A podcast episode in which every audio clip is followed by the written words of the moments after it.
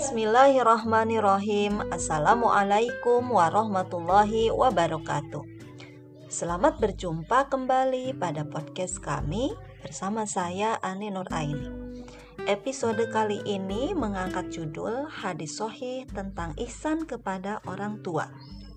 Hadis merupakan ucapan, perbuatan, dan takrir Nabi Muhammad Wasallam Hadis menjadi sumber kedua ajaran Islam setelah Al-Quran. Sebagai umat Islam yang mengimani Nabi Muhammad SAW sebagai Rasulullah, maka kita juga harus mengimani hadis-hadisnya sebagai sebuah kebenaran yang datang dari Allah sesuai dengan firman Allah di dalam surat An-Najm ayat 3 dan 4. A'udzubillahi minasyaitonirrajim wa ma yantiqu anil hawa in huwa illa wahyu yuha. Dan tidaklah yang diucapkannya itu yaitu Al-Qur'an menurut keinginannya. Tidak lain Al-Qur'an itu adalah wahyu yang diwahyukan kepadanya Hadis yang dapat dijadikan landasan sumber ajaran Islam adalah hadis sohih Hadis sohi adalah hadis yang berkesinambungan rawi-rawinya, diterima dari rawi yang adil, memiliki kuat hafalan, tidak cacat, dan tidak bertentangan dengan yang lebih kuat. Ada satu hadis sohi yang mengajarkan kita untuk berlaku ihsan atau berbuat baik kepada orang tua. Yang bunyinya, An Abi Hurairata radhiyallahu anhu qala Ja'a rajulun ila Rasulillahi sallallahu alaihi wasallam faqala Ya Rasulullah man ahaqqun nasi bi husni sahabati qala ummuka qala summa man? Qala summa ummuka? Qala summa man?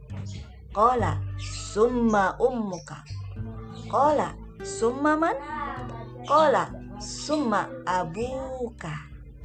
Hadis ini diterima dari Abu Hurairah radhiyallahu an. Ia berkata, sesungguhnya ia menemui Rasulullah Shallallahu alaihi wasallam. Sesungguhnya seseorang menemui Rasulullah Shallallahu alaihi wasallam. Lalu ia berkata, "Wahai Rasulullah, siapakah orang yang paling berhak aku perlakukan dengan baik?" Rasulullah bersabda, "Ibumu." Orang itu berkata lagi, "Lalu siapa lagi?" Rasulullah menjawab, "Ibumu." Orang itu berkata lagi, "Lalu siapa?" Rasul menjawab, "Ibumu." Orang itu berkata lagi, "Lalu siapa lagi?" Rasul menjawab, "Ayahmu." Hadis riwayat Bukhari dan Muslim. Pada hadis tersebut, posisi ibu mendapatkan perlakuan yang lebih dibandingkan dengan bapak. Mengapa? Mengingat jasa-jasa seorang ibu dan perannya dalam keberlangsungan hidup kita sangat berperan dan sangat hebat. Seandainya tidak ada kasih sayang dari seorang ibu, maka kelahiran kita sudah pasti menjadi cengkraman kematian buat kita. Berapa banyak anak-anak atau bayi-bayi yang baru lahir lalu dibunuh oleh ibunya sendiri dengan cara dibuang, dikubur, dicekik, dimasukkan ke kloset atau dengan perilaku kecil lainnya. Ibu yang telah mengikhlaskan tenaga dan kepayahannya selama sembilan bulan mengandung dan ibu pula yang menyusui kita semua yang sudah dilakukan oleh ibu kepada kita tidak dapat dinilai dengan rupiah, tidak dapat dibalas walaupun dengan yang setimpal. Hanya kita dapat melakukannya dengan memperlakukannya secara ihsan. Inilah sebagai bentuk kebaktian kita sebagai seorang anak kepada ibu. Cintailah ibu, hormatilah ibu muliakanlah ibu. Datanglah ke pangkuannya selagi dia masih hidup. Dekaplah erat tubuhnya. Mintalah doa dan keberkahan darinya. Tak lupa pula perlakukan secara ihsan kepada ayah. Karena tanpa ayah tidak akan mungkin pula kita ada. Ayah dan ibu adalah dua sosok yang penuh arti dalam hidup kita.